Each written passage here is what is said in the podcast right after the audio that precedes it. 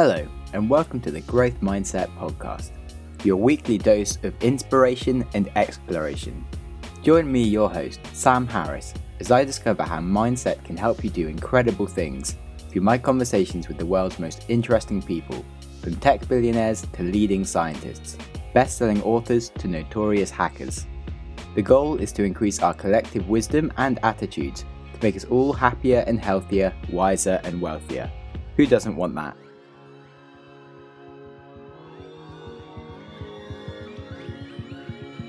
On the podcast today, we have Frank Dick, OBE, that's Officer of the British Empire for our global listeners. Frank is the author of some fantastic books. They provide the tools and motivation for winning in sport, business, and life in general.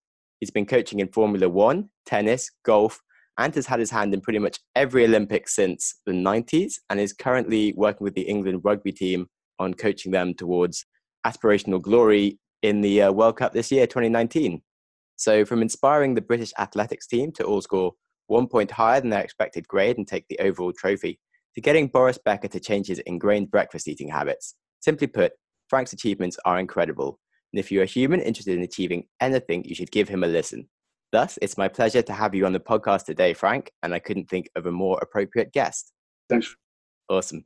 So it's nice to sort of find out a bit of guest background. So I thought we could just start with a question about your early childhood. Do you have a vivid memory that you think affected you, or just anything that kind of springs to mind from when you were like really small?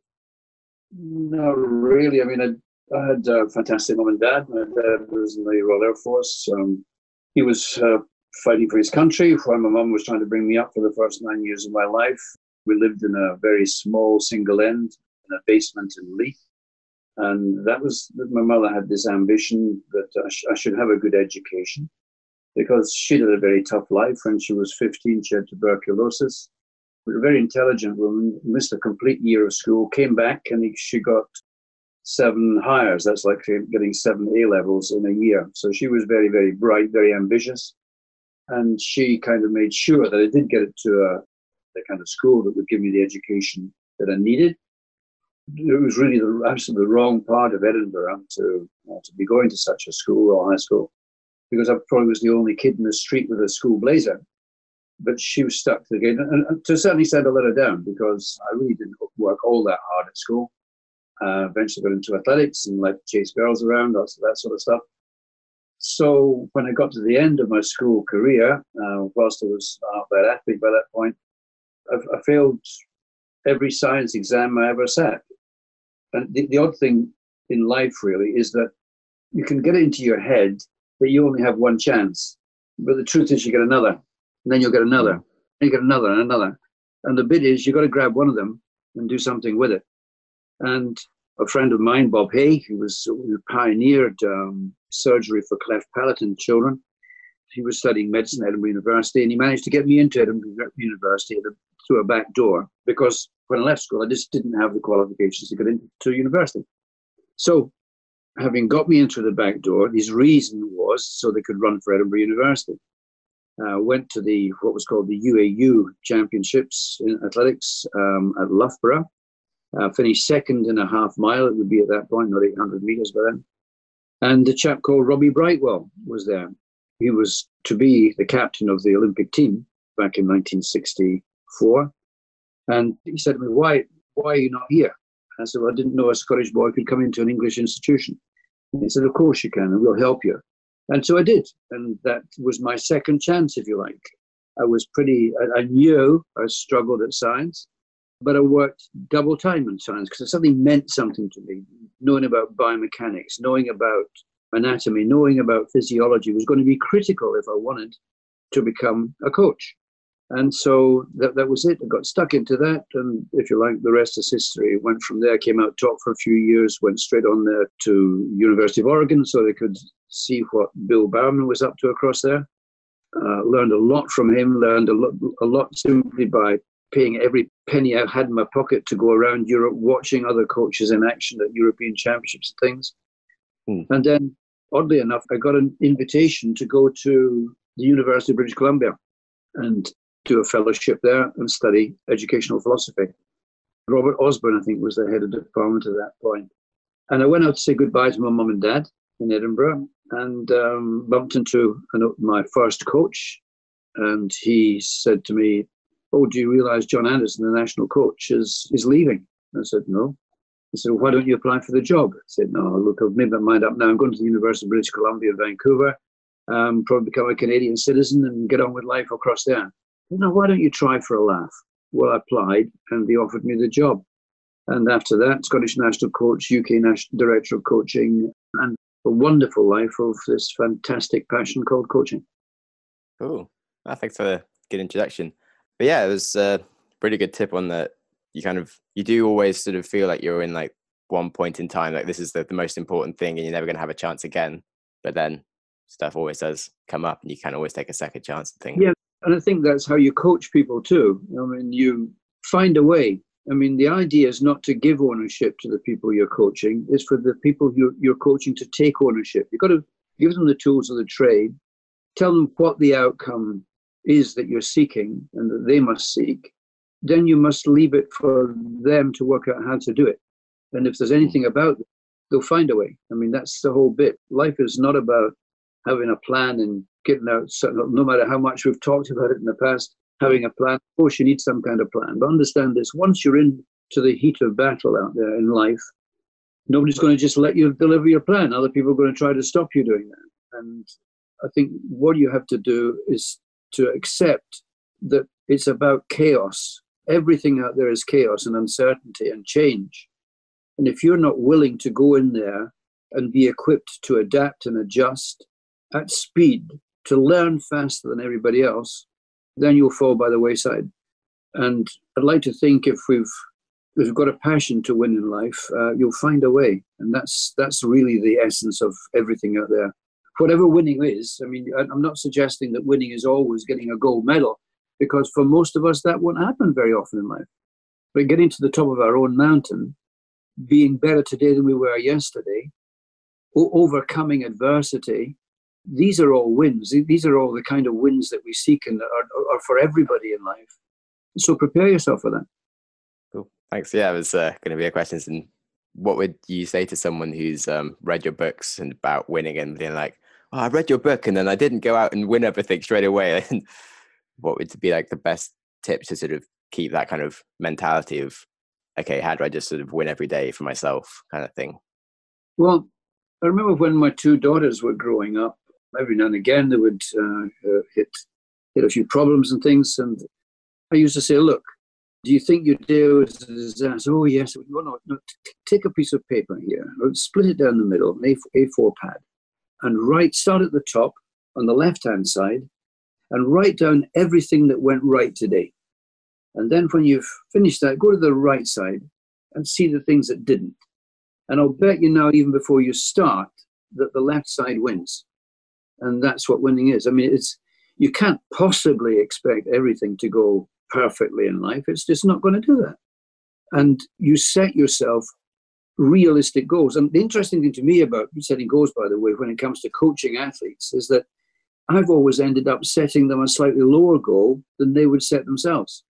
And it's almost as if I say that's what you're going to go for, there's something at the back of the mind says, if that's if he thinks that's what I'm worth, I'm going to go for even more. Okay, interesting. So that's the opposite to like the 10x goal mentality of like have ridiculously over ambitious goals and sort of do everything out of your proportion to get that kind of thing.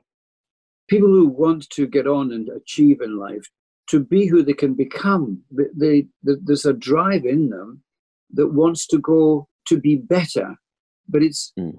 it's a foolish person who always compares their achievement with someone else's. The fact is, you start off in life when when you're work, working with young athletes for the first time, what you you try to define achievement for them in, and it's easy, of course, in track and field athletics because you can measure it by a clock, by the stopwatch, and by the measuring tape. Can you be better today than you were when you competed last time round? Because some point in life you're going to be finished last in a competition. But was did you give that your best performance today? Was that better than you've done before? Because that's all I can ask of you. I want you to be challenging you to go higher up your mountain. And yeah. the odd thing is, if you think about somebody who achieves a world record, right, all they've done themselves is be, be to be better than they were yesterday. So it mat- it actually counts at every level in life. Can you mm. be better tomorrow than you are today? Can you do something differently tomorrow than you did today? Because I believe that that's possible for everyone. Yeah, definitely. And like it's certainly well, I didn't know I wasn't around in the 80s and stuff, but it feels like it's harder today with things like social media and you're constantly comparing yourself to others and all this sort of stupid stuff that doesn't help with your mindsets. Yeah, I think that's hurting people, and that's so that's one of the reasons why well, you you'll know your statistics better than I do in all of hmm. this stuff. Is that it, I think it's causing uh, mental and emotional damage. I, I think there must be some sense in life of personal achievement for yourself.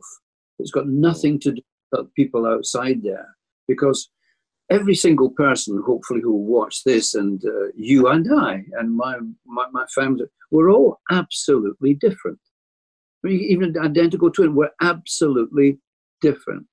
And so, how can we all have exactly the same goals in life? How can we all expect to win the London Marathon? How can we all expect to get an Olympic Cup? It's stupid. You've mm. got to set your goals relative to you and who you can become. Do you have a picture of that? Do you have a picture of who you want to be? Which is not, I'd like to be better than you are at running a podcast. Yeah, maybe you would be, to be fair. That would be that good, yeah. I think people do set realistic goals, but very seldom in life do you really need somebody else to set the goal for you. Yeah, it's really cool. So yeah, there's definitely a problem that's going on these days. And then back to an earlier point you said of recognizing your own wins and like the writing down what went right on one side and what went wrong on the other side. There's um there's a really cool book where this guy talks about you just don't notice how much stuff goes right. As in, you always think that the traffic lights turn red on you and that there's a big queue mm. for when you're trying to buy something, but you never notice the time when you just walk up to the front of the queue because there's no queue there. You just kind of like walk up and do it, and it takes like two seconds. You don't really go, oh, where I'm at the front of the queue today because there's no one else there. But if you did that every time, you'd be like, oh wow, like nine times out of ten there was no queue. I just never actually realized. Well, that's a really good point. So, I mean, the it seems that there's something in our nature that will look for the flaw rather than for, for when things are absolutely all right. So, for example, you'll notice a button missing in your shirt, but you'll very seldom comment on the fact that your shirt has got all the buttons on there. And you'll notice that somebody's got a pimple or something, but you won't make any kind of comment when there's no pimple there. I mean, it's, it, there's something in our nature that seems to want to find something that's not there or something's wrong. But should we not take some time to just, if you like, celebrate the good stuff that's out there? Which is, I think we're saying the same thing here. But if you're like seduced into the errors of life, take time to look at the good bits and ask yourself, how can we make that better rather than oh, a, there's a bit of a problem across there. We'll have to deal with that. And when things are going right, can you make them better? Can you do things differently? I think in every situation in life, win, lose, or draw out there, you have to be able to ask yourself afterwards, what could I have done better? What could I have done mm. differently? Learn from that and then do something with it. In fact, I can't remember if we discussed this the last time we were together, but I tried to work through four R's in myself and in trying to get other people to think about this when they go through anything from a meeting to a podcast to uh, a competition. And the four R's are first of all, reason. Why am I doing this? What's the purpose of today? And what's the outcome I'm looking for? Get the reason right. Next R is reality. What do I have to do? And how do I have to do it? Who's involved and so on in order to create, to reach the reason? The third R is reflection. First of all, in advance, be prepared to learn. That, that's in terms of attitude, but also get the machinery there so that you can learn. But when it comes to re- reflection, what did I learn from this? And response, what am I going to do differently or better as a consequence of all this? So you reason, reality, reflection, and response. And oddly enough, I find that last point the one that a lot of people miss out on. They don't make a commitment following the lesson to do something with it. And I think uh, if you keep that little, that simple little guide at the back of your mind when you go into any situation, when you come to the end, you'll always be moving on to better ground afterwards. Nice.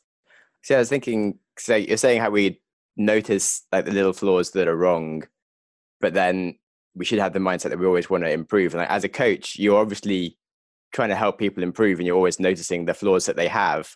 But you mm. have to sort of spin it in a way that, oh, you're doing really well. This is how you can do better, rather than like, oh, you did this wrong. This was terrible, kind of thing. No, you've got to be honest with people. You've got to be candid. There's got to be a candor there if we don't have these honest conversations, these candid conversations, saying things the way they are without being cruel, rude, disrespectful, whatever, get rid of that kind of behavior. But you're candid with people. If there's no candor, there's no honesty. If there's no honesty, there's no trust. If there's no candor in a team situation, there's no accountability. There's no accountability, there's no respect. And the other thing to remember in, when you are in coaching, Sam, is that you don't have to be sick to get better. Mm. Right? the number of times I see a coach who will focus in on a flaw straight away and try to make that right. Well, there's, I've got a simple rule for this. When you're trying to improve people and make them strong, make, make them better, understand this. They are with you because of what they're strong at, right? You selected them for your team because of what they're good at. So your first priority as a coach is to work on what they're good at to make it better right? That's your first priority. Your second priority is to work on a weakness only if it interferes with their strength. And the third order of priority is if their weakness is causing a problem for other people's strengths in the team. So you work on the strength first. On the back of that, you work on a weakness if it's interfering with their strength. On the back of that, you work on the weakness if it's hurting other people in the team. Cool. That's very good. Why did you want to become a coach in the first place? First of all, I was desperate to be good at something at school. And I wasn't being very good academically, but I managed to finish in third place in a half mile. And I was desperate to get into the school team. And I pestered the guys who were ahead of me to see if I could get one of them, a young lad called Martin Emsley, who was also a hurdler. I tried to persuade him that if you ran the, the half mile and the hurdles, it would probably not be a good idea in the competition. So why didn't you concentrate on the hurdles? Because the 800 meter, the, the half mile was going to be hard, and you get you can get a bit of pain at the end of that.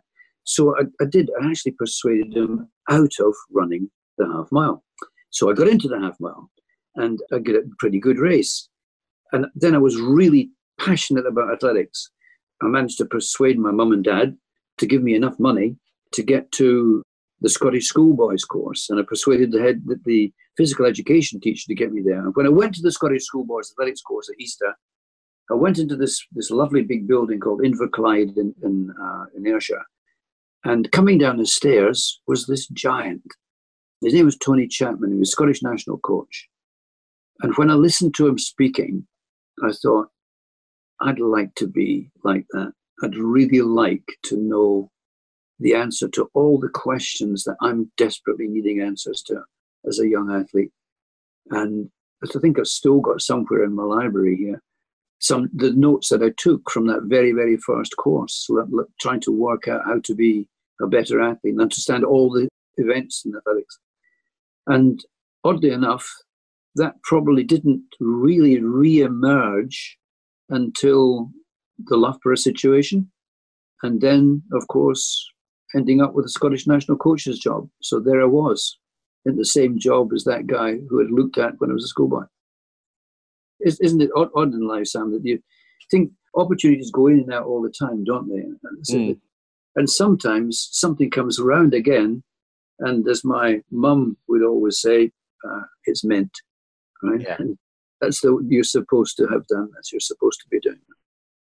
Yeah, that's cool. I say um, what would you say was the most difficult coaching period for you? I was Scottish national coach. First Commonwealth Games that I was coach for went pretty well. It was at home. The next one was in New Zealand in Christchurch, and it was a disaster. I think we got one medal out of the whole thing. It was a discus medal. And I came home, and the press were pretty brutal That's the way it goes when you're a chief coach. And a chap called uh, Jock Stein was the manager of Celtic at that time. And I'm a Rangers supporter, so there was no reason at all for me to have expected this surprise phone call out of nowhere that, that said, um, Hello, is that Frank Dick? Uh, yep, this is Jock Stein. I see you're in a bit of trouble, son.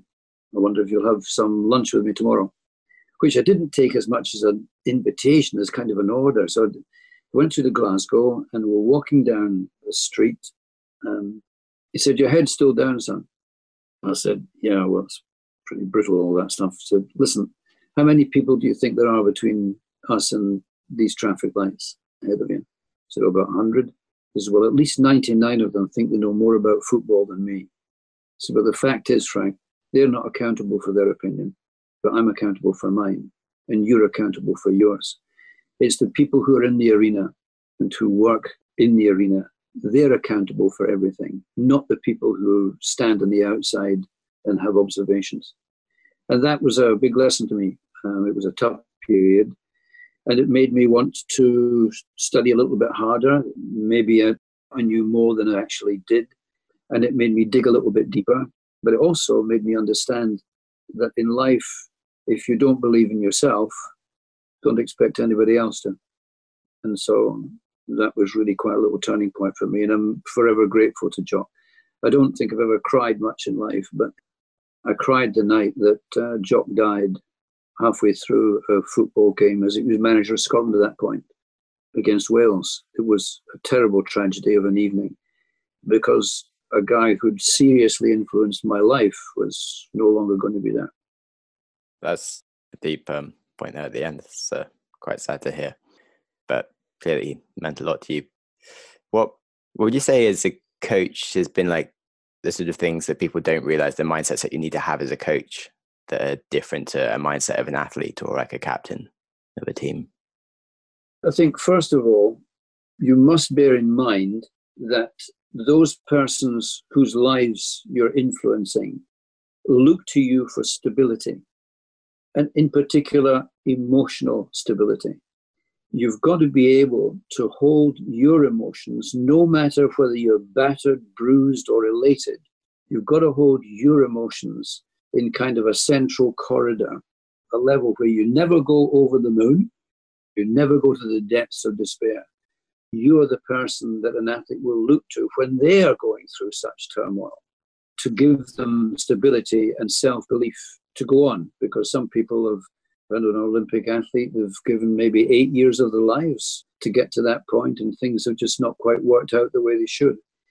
And you've got to be able to pick out the strengths in all of that and the value of all of that, and keep your own emotions in that central corridor and help them to remain strong in their own belief in their own value in life.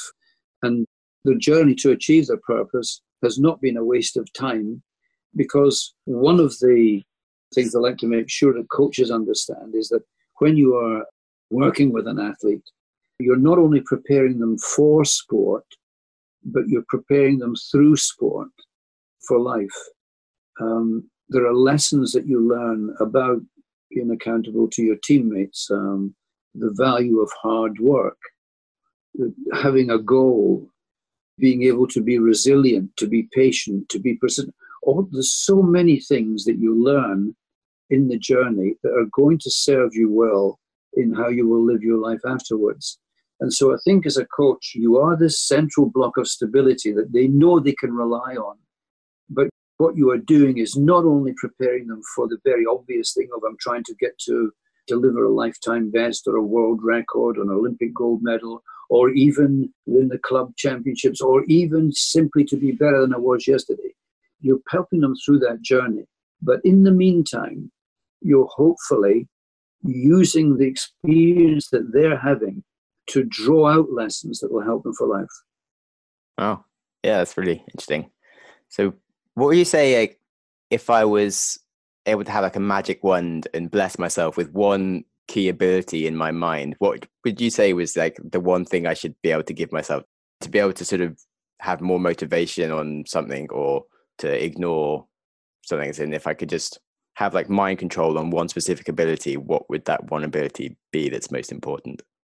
Well, it's a good point because I think when you're, whether it's in business or whether it's out there in the arena, you know that there's a task that you're going to have to fulfill. You know what your task is. And you've done all the work for it. You've trained for it. You've done the tactical stuff on it. You're hopefully brilliant at your basics because if you don't have the basics in place, forget everything else. You've got all of this stuff in, in place. And now the, the whole issue of commitment and intent. You're focused in on the task, and that's what you're going to have to achieve.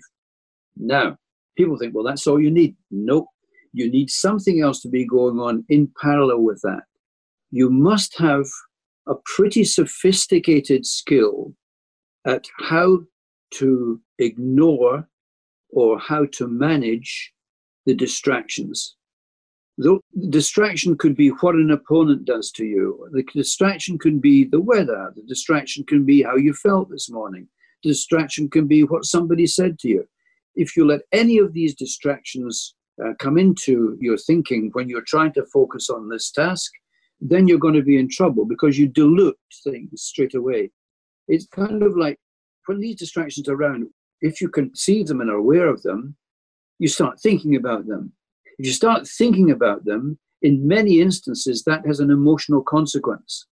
And once the emotional consequence begins to be evident in you, inside you, and you're aware of it, then you're going to have problems because mm. you have to be able to control all of that, or you can't keep your mind on the task at hand. And so emotional control begins to be a critical thing out there. And there are different edges to this. I mean, if you're in a game, and in my mind, you can be particularly vulnerable in terms of that emotional control when you've just conceded a point or a goal or whatever, or whether you've just got one. Why? Because an, there could be an emotional consequence to each. When somebody delivers a coup de grace and you're you're suddenly back on your heels because the, you didn't expect them to be breaking through and getting that point. If you begin to focus and think about that all the time, and you begin you begin to get to a point of kind some kind of a despair, then your energies are sapping. You're not concentrating in your job, and you can be smacked. For example, earlier this season, I remember Manchester United playing Tottenham Hotspur. Um, Manchester United were holding Spurs. It was kind of an even game, and then Spurs scored. And two minutes later, they scored again. And so, to me, that's a clear example of you've allowed the situation to get into your emotions. There's a consequence to that. You're not concentrating on the job at hand, smack. But it can happen the other way around. So, if you think about the European Cup a few years ago, when England had scored against Iceland, Iceland scored two minutes later. And oddly enough, in the, the most recent World Cup, when Argentina scored against Iceland, Iceland came back and scored in a couple of minutes again. So you've got to be very careful about how you manage the emotions around that. You've got to be able to draw your brain into refocusing, re-establishing, get rid of all that stuff. It's a piece of history. There's nothing you can do about history. It's gone. The only thing you can deal with is now and how it will affect the future. And you've got to get your brain into that straight away. So this business of emotional management and control is really, really important, Sam.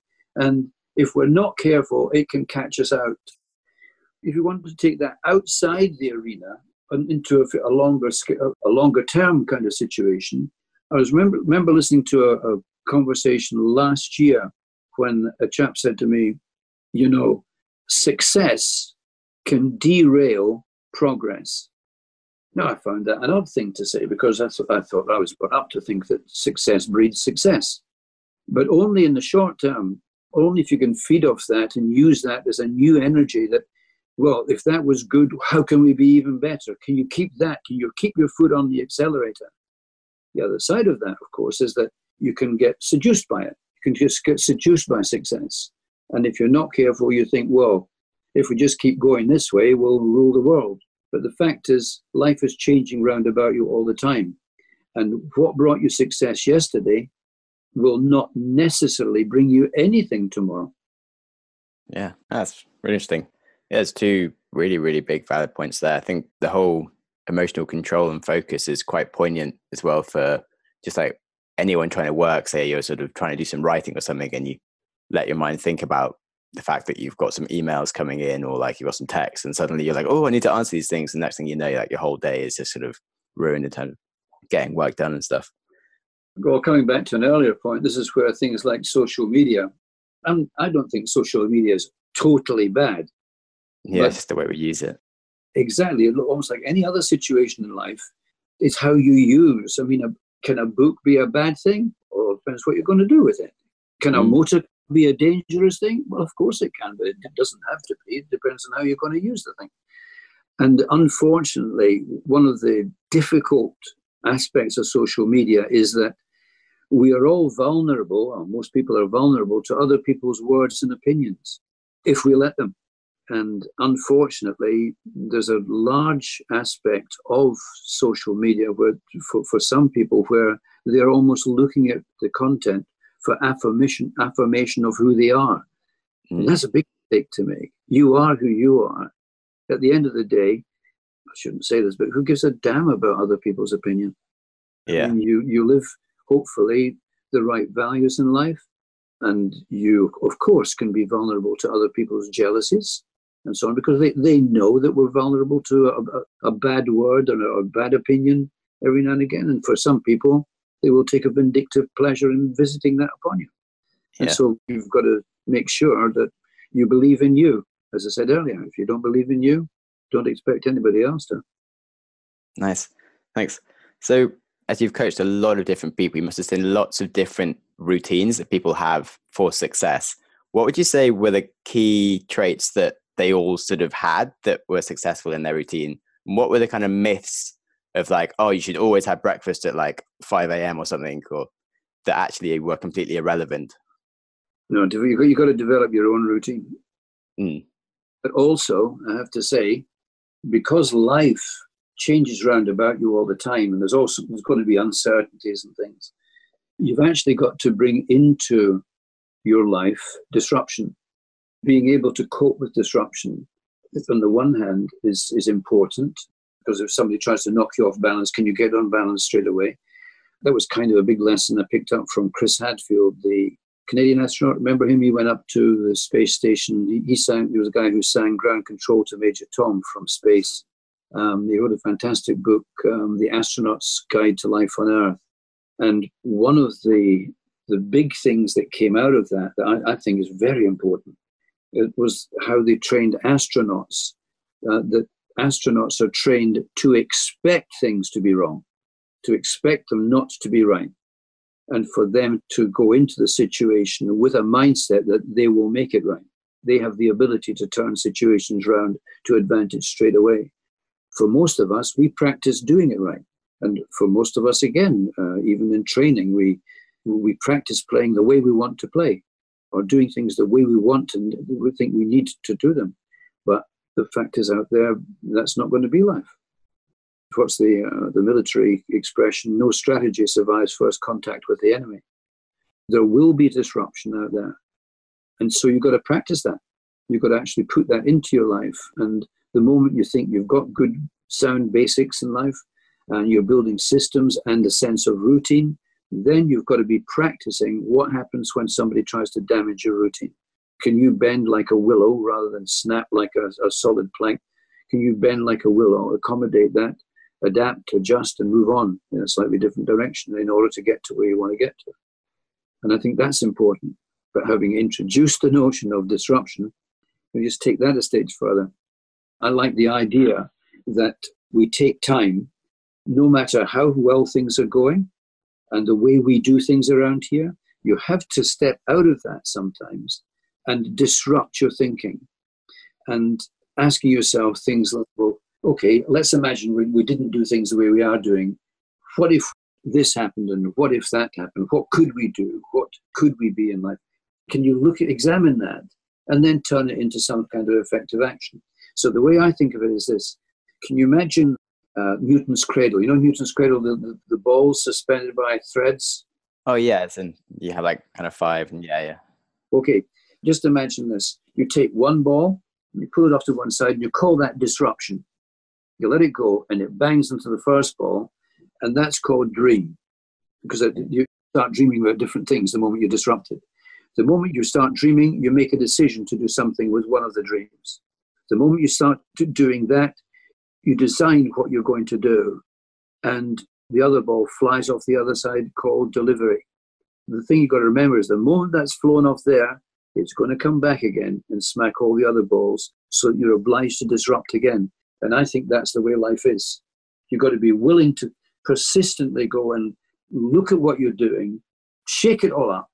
You may continue doing the same thing, but slightly better or slightly differently, but keep doing that because that's you're going to be required to do that, not just in life in general, but suddenly in a moment out there in the arena or the moment out there in life, somebody's going to disrupt the way you're doing things. But you've got to practice that so much that you can instantly identify with the situation, adapt to it, adjust, and move on. Yeah, it's nice. So in your book, you talk about like valley people and mountain people. And so the valley people are kind of people with a victim mindset that think sort of the world is happening, they can't change it, and they kind of they just try to not lose. Whereas someone who's like got more of a, a victor mindset is like shooting to win and like believes they can do things. How do you coach someone from feeling like more of a victim of the world to being a victor of the world? Well, first of all, if you think about it, when you're trying to move forward in any aspect of your life, you'll actually step beyond where you've been by, by definition, right? You've got to step beyond the, the comfort of where you are now to try to move yourself forward. And that's new territory, for goodness sake. You're, you're into a new world there. And that's why I call it taking the risk of winning. You've got to be able to step before that, beyond that.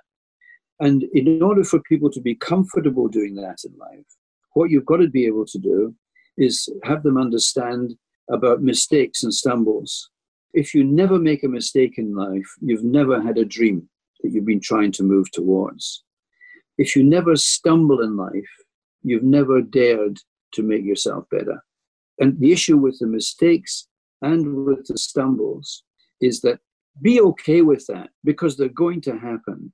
If they don't happen, you're not dared anything and you've not dreamt anything.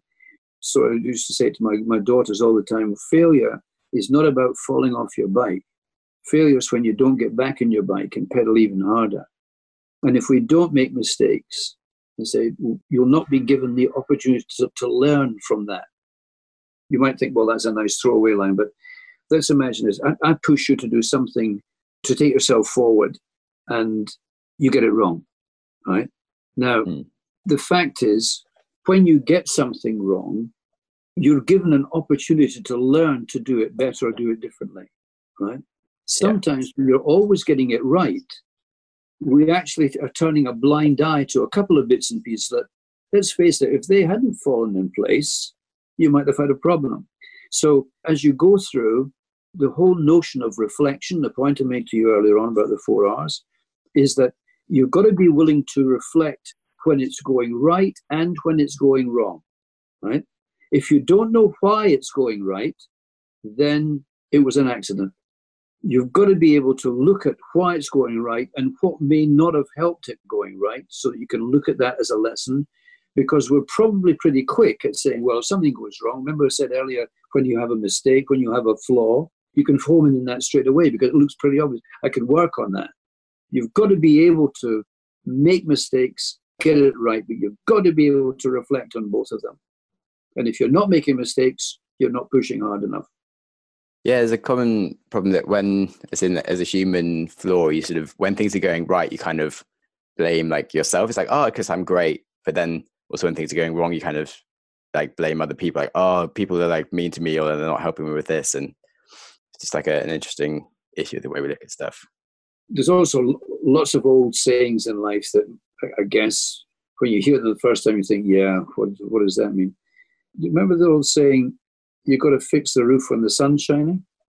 I feel like I probably heard it. It sounds familiar. I wouldn't have said I remembered it. But why? but it sounds good. Why would you do that?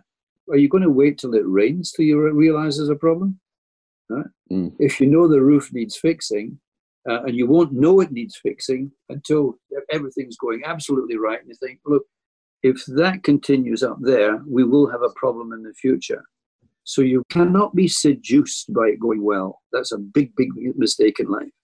when it's going well, what would make it go better? What might stop it going better? And can we address these two things? Yeah, it's funny.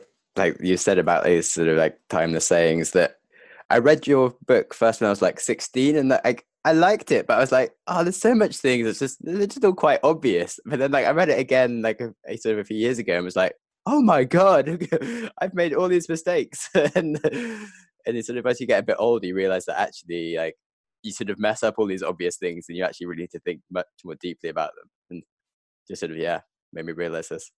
Well, thanks for reading it twice. But uh, one of the things that I think, if I'm going to pride myself in life as being a not bad teacher, right? How do you identify somebody as a good teacher at the end of the day? I think it's they, they make you aware of what you already know. You get to a situation where you read a book or you listen to a conversation and say, Well, I knew that. But well, now that I've reminded you what you know, what are you going to do with it? Because yeah. sometimes you're right. I mean, what have I said today that isn't anything other than common sense? So it's everything I've said to you, you knew already. And I'd like to think all the people who join in your podcast will have known already.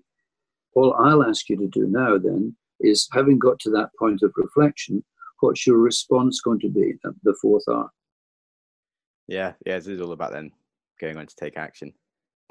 And yeah, one thing I've been also thinking about is there's have you heard of like the Jungian theory, I think it is, where he talks about like known knowns, known unknowns, then unknown unknowns. But they never talk about unknown knowns as in the thing that you kind of know inside you because you have all the information already there, but you just never really put the connections together. Well, just talking about knowns and unknowns and things, one one of the things that, that, should maybe should have mentioned a little bit earlier is that as a coach, you should actually take a bit of time every now and again. You're working with a young person or somebody or somebody in business or, in sport or whatever, you're, you're coaching them. You must never make the person you're coaching the victim of your limitations. And what I mean by that is you have to take time to know what you know. You've got to be able to know, if you like, accept what you don't know, and you've got to be able to know somebody who does and bring them into the party. And so in life, it, I think it's just I said to my two daughters as they were growing up, I said, um, it's not a sign of ignorance to ask a question. It's actually a sign of intelligence. It's not an acknowledgement of failure uh, to ask for help if you're working with somebody else and you, you don't know the answers, why on earth are you trying to persuade yourself that you can muddle along and help the person that you're supposed to be coaching? You can't do that. You've got to be willing to ask for help. And I think sometimes uh, there's a, a, mentality that thinks that if I'm asking for help, I'm admitting that I'm failing, that I'm not good enough. But we can't know everything. How can we possibly know everything? I think one of the things that maybe we often talk about the importance of courage in life. Maybe one aspect of being courageous is being willing to be vulnerable and show we're vulnerable and to stand up and admit when things are not, not working and when we do um, have, have a weakness that we need to correct. It would be very shallow people who would look at you and despise you for that. If we have right relationships as we go through life, then people will accept that and they will appreciate the fact that you are willing to step outside the, the, the relationship to find th- those people who can actually bring something positive to the endeavor in which you're engaged. Yeah, that makes lots of sense. I would um, sort of flip that as well as, and there's the theory that there is no stupid questions. And That's so, right. as a teacher, you should sort of be vulnerable of, okay, if they're asking questions, it's clearly because if you're not teaching them right, and you should actually be the one taking ownership of the problems going on and mm. yeah literally embody everything you just said again. So really interesting thanks.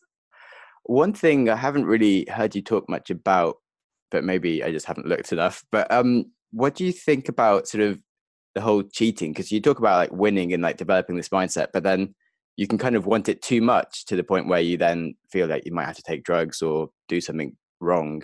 So what would you say? As in, you must have seen a lot of people that turns out were cheating in hindsight, just because if you were around for so long doing things, even whether you coach someone or not. What do you think happened to make people then go and cheat? Well, actually it's a character flaw. I think in if you start off with a simple relationship coach athlete, and then you can expand that as an athlete within a team or a coach within a team or in a society so or in a business, you start off with you've got to be pretty clear what your common goal is. What's our purpose here? Your vision, where we, where we want to get to. But by the same token, you've got to agree a common code of practice or, or set of values as to how we are going to work together to achieve what we must achieve. You know what the rules are, and you know there's a consequence for breaking them. So, and for most people, I'd like to think uh, there's almost an inbuilt honesty to begin with in life. So, for example, when you were playing football in a schoolyard, did you have a referee? No. Why? Because you all knew the rules and it was your responsibility to live within them. One of the problems, I know it's sound a bit silly, one of the big problems in competitive sport is, is having a referee or an umpire. Why? Because you abrogate your responsibility for keeping to the rules to the, the, the referee or the umpire. It's, it's what his decision or her decision is. And that shouldn't be what it is. It should be your will to live within the values and rules that are there. Anybody who wants to violate that, it's a character flaw. It might be done out of frustration, it might be done out of all, all sorts of other things. But if you come back to my business about emotional control and making sure that we ignore the distractions, then the chances of you taking yourself to that level, whether you think it's um, okay to break the rules, is that's you're stepping across a big line, and there's not an excuse for it. It's um, basic your character. There's a maybe we've all got a dark side, and you know, it's got it's interesting that a long, time ago um, uh, there was a young man that um, violated the rules, um, and he was going to go to prison. And I remember I met with him the night before he went to prison because I was with a crowd and we were all going to take him out for his last good meal before he went to prison. And he said, "You know, Frank, I stepped across the line when I did this. It was to take drugs, actually. I stepped along the line when I did this. And I said, No, that's not when you stepped across the line, son. You stepped across the line when you thought that was an option. Mm. It's inside you. You you don't, for goodness sake, think that the act is the problem. Is the decision and the choice that's a problem. And that's we've got to be we help ourselves in that, of course, by agreeing a set of values. We will play to the rules. We will play to the game. We'll play for each other. We will be honest. We will have integrity. All these bits and pieces that you can weave into the wording of your values. But you've got to stick within these. I mean, I'm not saying that I've never broken rules in life. I think we, we've all done it at some point.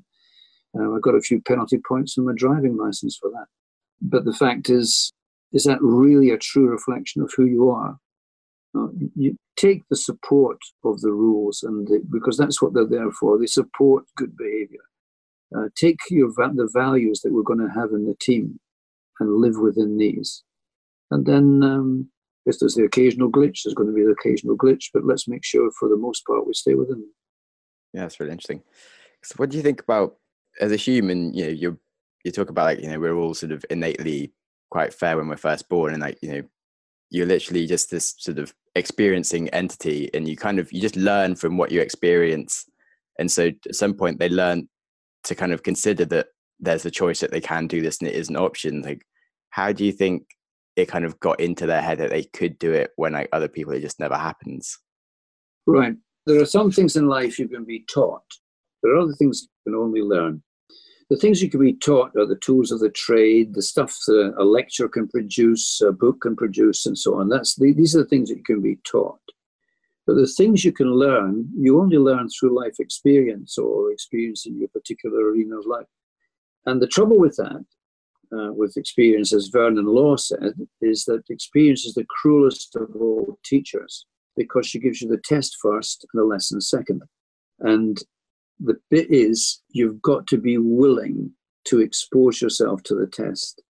But equally, we've got to have access to someone after the event who can help make sure that we've learned the lessons that we should learn from that experience. And for the most part, if we can stand back from it, if you like, the science of coaching in life is what you can be taught. The art of coaching is what you learn through experience.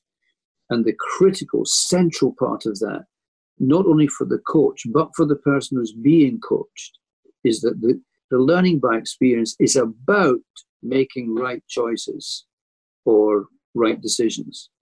Some of that will be evidence based because you know, this is what the analysis and the statistics say.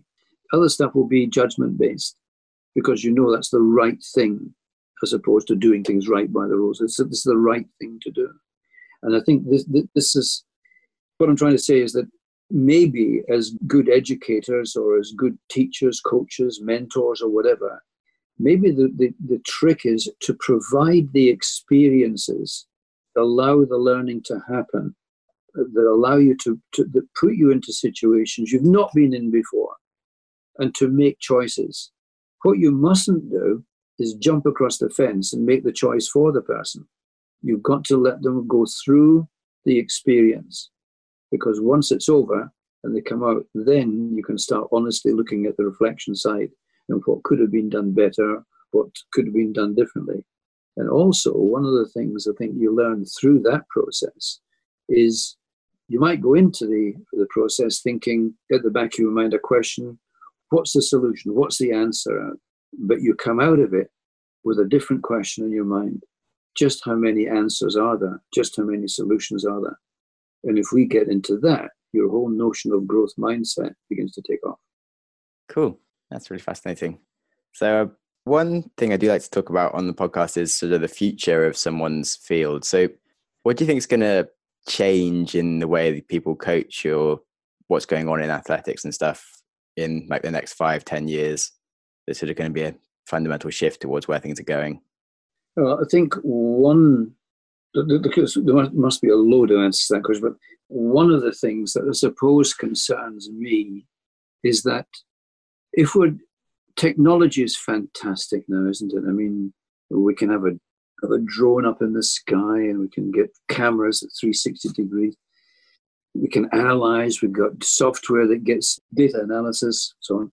We've got all of these things going on for us. We can go online and, and listen to lectures on coaching.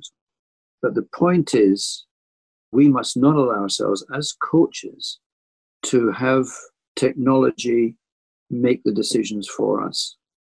Technology is there to inform your decision making, it's not to make the decision for you.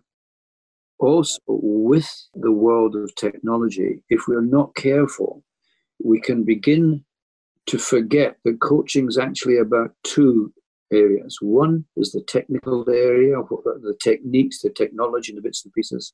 But the other one is the people area.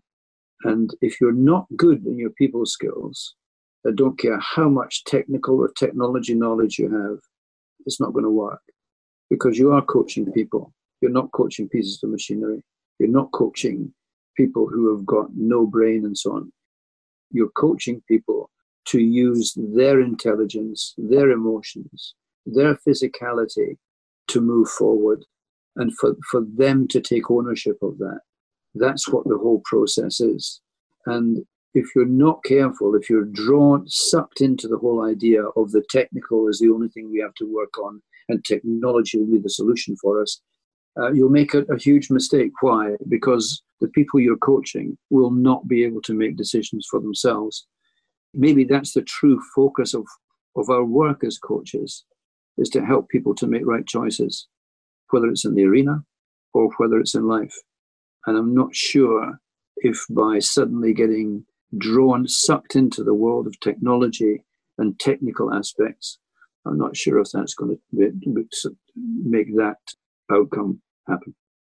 Yeah, that's really interesting because there's an interesting story about I think traders. They did a study where they gave them like the five most important data points they needed to make decisions, and they all did like okay, and they said like okay, yeah, I think I did okay, and their predictions were about right. And then they gave them like 30 data points instead, and they all thought they'd done a lot better because uh, mm. they had like more data, but they actually did worse. But they also thought that like they were much more confident about their decisions because they had more data and they felt like they had this knowledge when actually it wasn't helping them at all. It was sort of like clouding their mind. But I hadn't really thought about it in terms of everything else. But yeah, it's really well. Malcolm Gladwell's book Blink and uh, Gert mm. Giger's book um, Gut Feelings I think um, uh, they're, they're, definitely worth a read. The gut feelings one is a little bit more um, cerebral than, than Gladwell's, but and it's definitely worth a read. What was the name of the author of the gut feeling one? Gert Gigerenzer, Max Planck Institute, Berlin, I think, yeah. um, behavioral studies kind of guy. He's uh, is very good, and, and it's about trusting your judgment, if you like. I think that comes back to my point about experience. You'll not learn to make judgment calls in the moment unless you're put into situations where you're obliged to do so. But as I come, come and I'm uh, repeating myself, but don't want to go back to the time. You have to be able to have access to a mentor or a coach after the event to talk you through what you learned from it and what we can do differently or better next time around. Cool. Interesting. So obviously you've had a very long career in coaching. You must have had a lot of people that you're coaching who then decided to leave sport and go into other things. Have you mm. helped them like coach them through the transition into becoming a business person or other things in their life? Well, that's really a good question because I won't get personal with the characters concerned, but I think there were two or three people who were at the very top end of the world and they were coming towards the end of their career. And I learned very quickly not to get into the conversation with them. You could hint it every now and again uh, to, to see what the response would be, but the response in almost every case was the same thing. Uh, I, I could see in their eyes looking back at me, this is you're having this conversation because you don't believe in me anymore. And you've got to be careful at that point because the odd thing about a lot of the people that I've worked with is they don't believe in Anno Domini. You know, they don't think they're ever going to get old. There's never going to be a day when they're going to have to do something else. Some of them had already began to look at their commercial professional career after sport uh, before they left the sport. Others have just made a decision not to go down that road, not to think about it. And when they come out, they've actually not had very much ambition to do much much else, which is disappointing. Mm, yeah, that's really interesting.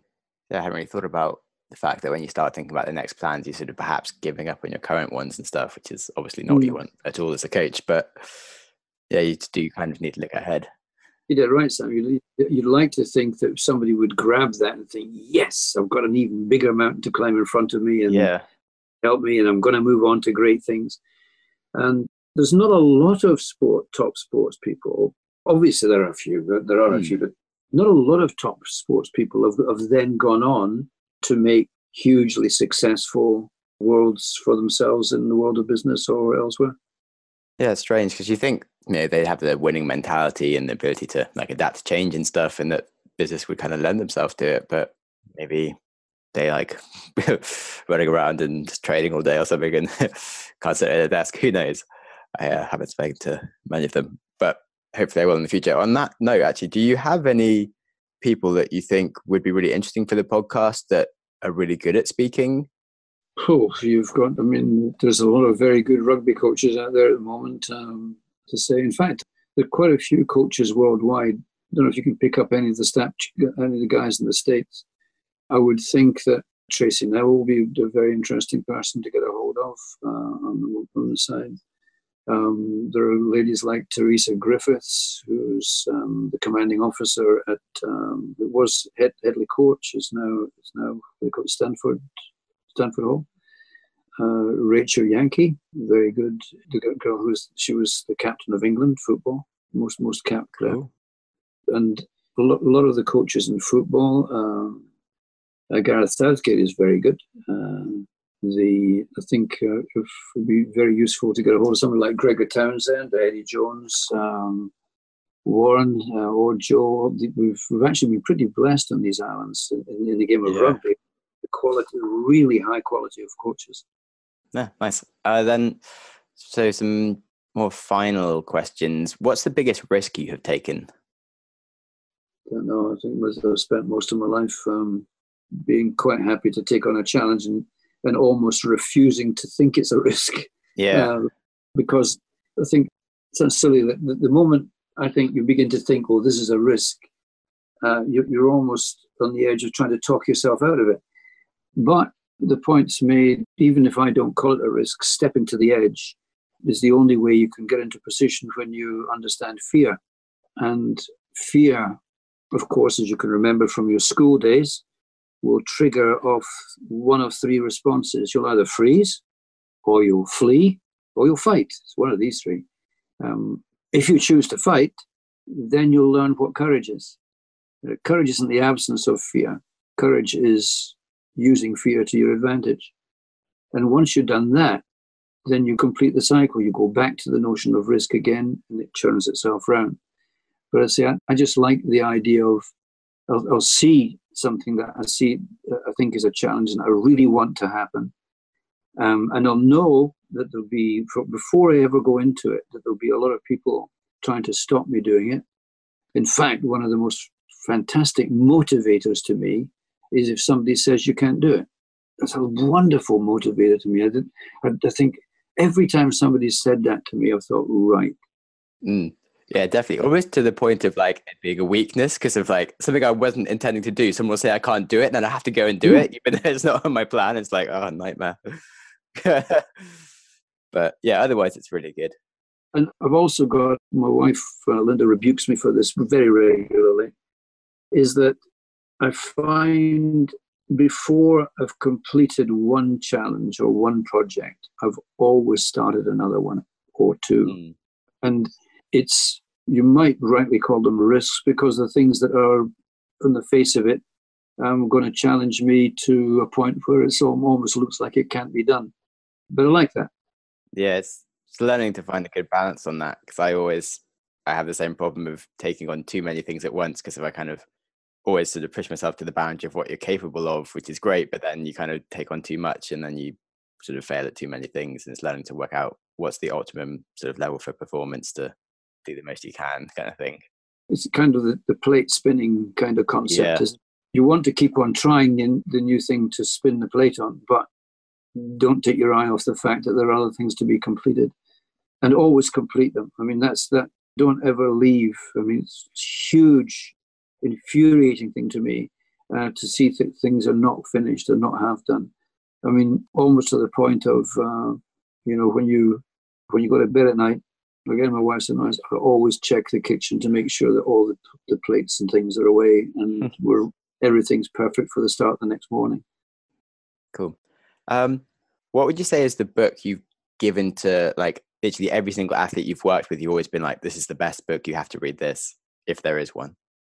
Well, if it, an athlete or somebody starting out, there were two books that were really important to me. I, I would yes, I would say life changers. One is a book called The Prophet by Kahlil Gibran. Uh, the second one is uh, Jonathan Livingston Seagull by Richard Bach. Very simple. One's a poem, the first one, and it's a beautiful set of questions about different aspects of life and they're, they're, worth a read, and you will learn a lot from them. Jonathan Livingston Seagull is a, a silly story, I suppose, about a seagull that decides to do things that other seagulls don't do.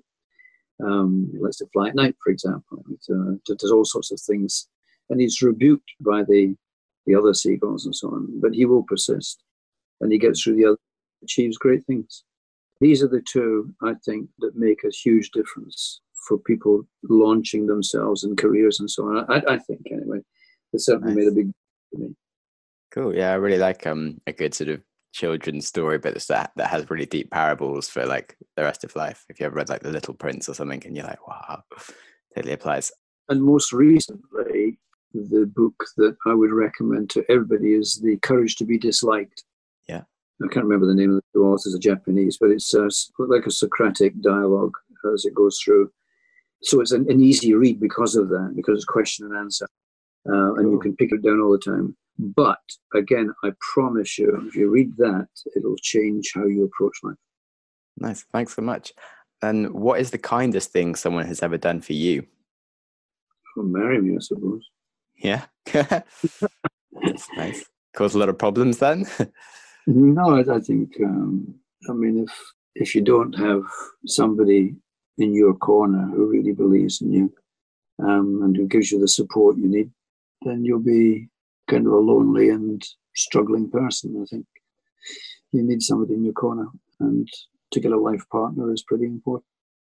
Okay, that's needs to get higher up my list then. Apparently, crikey. Okay, so are there any questions that I haven't asked that you think I really should have asked? Well, I don't know. I can't, can't remember the, the whole scope of things, but you've gone through quite a few. I think, although I thought we'd actually done one of these things before and clearly hadn't, once you've gone through it yourself, you may have other questions, and I'm quite happy to do another one of these for, for you again in the future. Oh, thank you very much. Uh, have you got any questions for me? No, just make sure that um, I, hope everybody understands the, the kind of message we're talking about here. There's, it's all about. My whole life has been about helping other people to fulfill their dreams. Uh, mm. Sometimes to help take a nightmare and turn it into a dream, which is one of the reasons why I admire so much the work at uh, Stanford Hall and Headley Court, where young men and women have gone out for us in our name to fight the wrong people in life and have come home without limbs. And their life has been shattered and they're into a nightmare.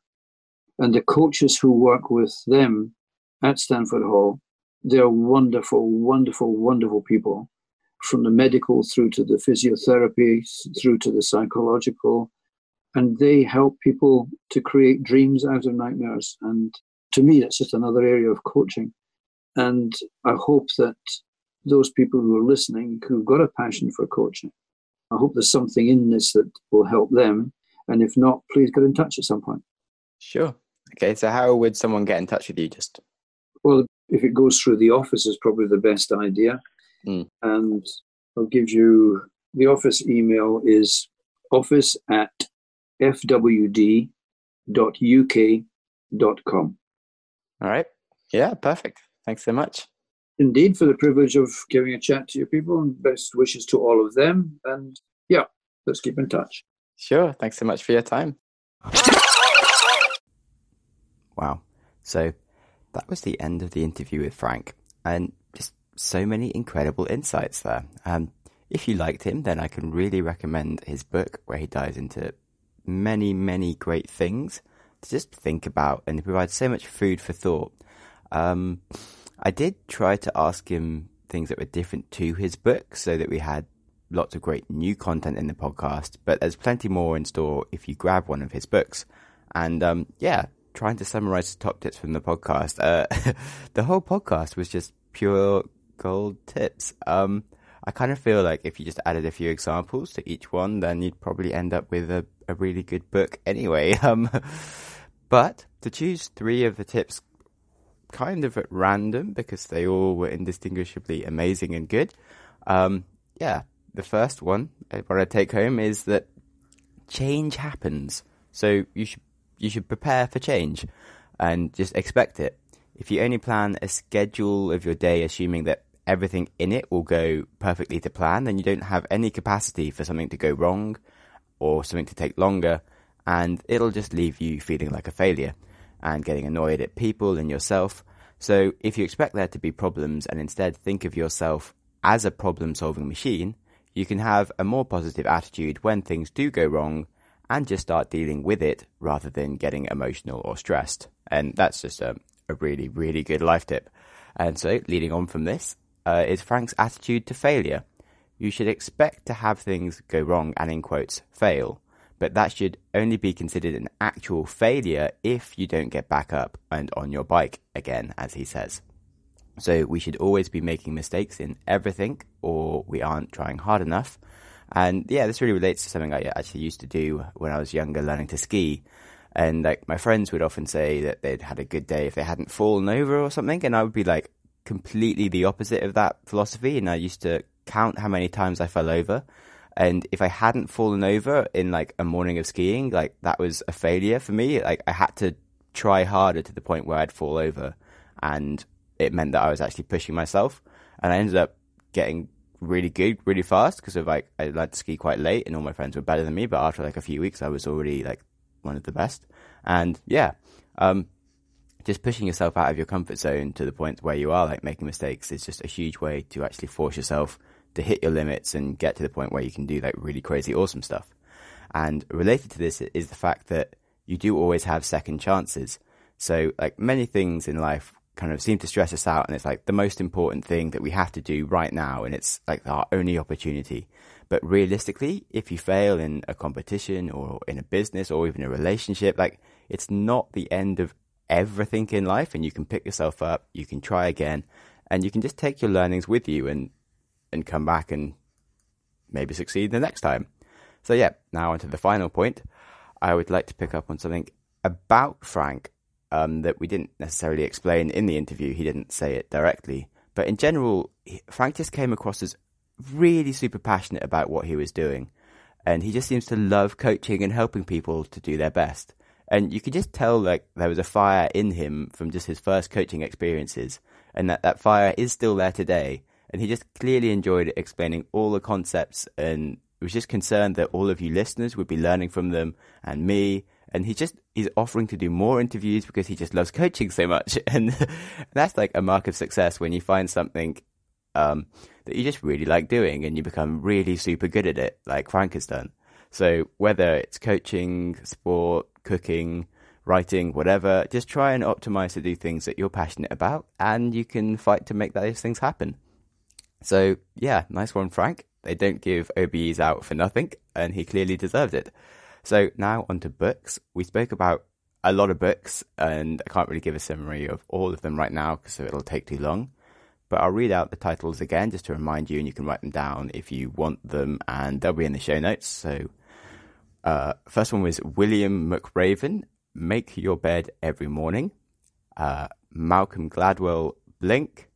Uh, the, another book, Gerd Gigerenzer, called, a book called Gut Feelings. Um, Chris Hadfield, the astronaut who wrote An Astronaut's Guide to Life on Earth. What's going no, what going to space taught me about ingenuity, determination, and being prepared for anything. And then uh, another book, Kahlil Gibran, The Prophet. And then the final one, Richard Bach, who wrote Jonathan Livingston Seagull. And yeah, so yeah, a lot of books. And um, as I've already mentioned, Frank has some good books as well, uh, called Winning, and um, another one related to that title. Um, you'll, you'll, it'll be pretty obvious, I'm sure if you search Frank Dick, and you'll find some books by him, and they're all really good. Um, cool. And now on to what's coming up next week. We have another coach. This is going to be Ryan Gottfredson, who is a PhD, and he's done his research on leadership.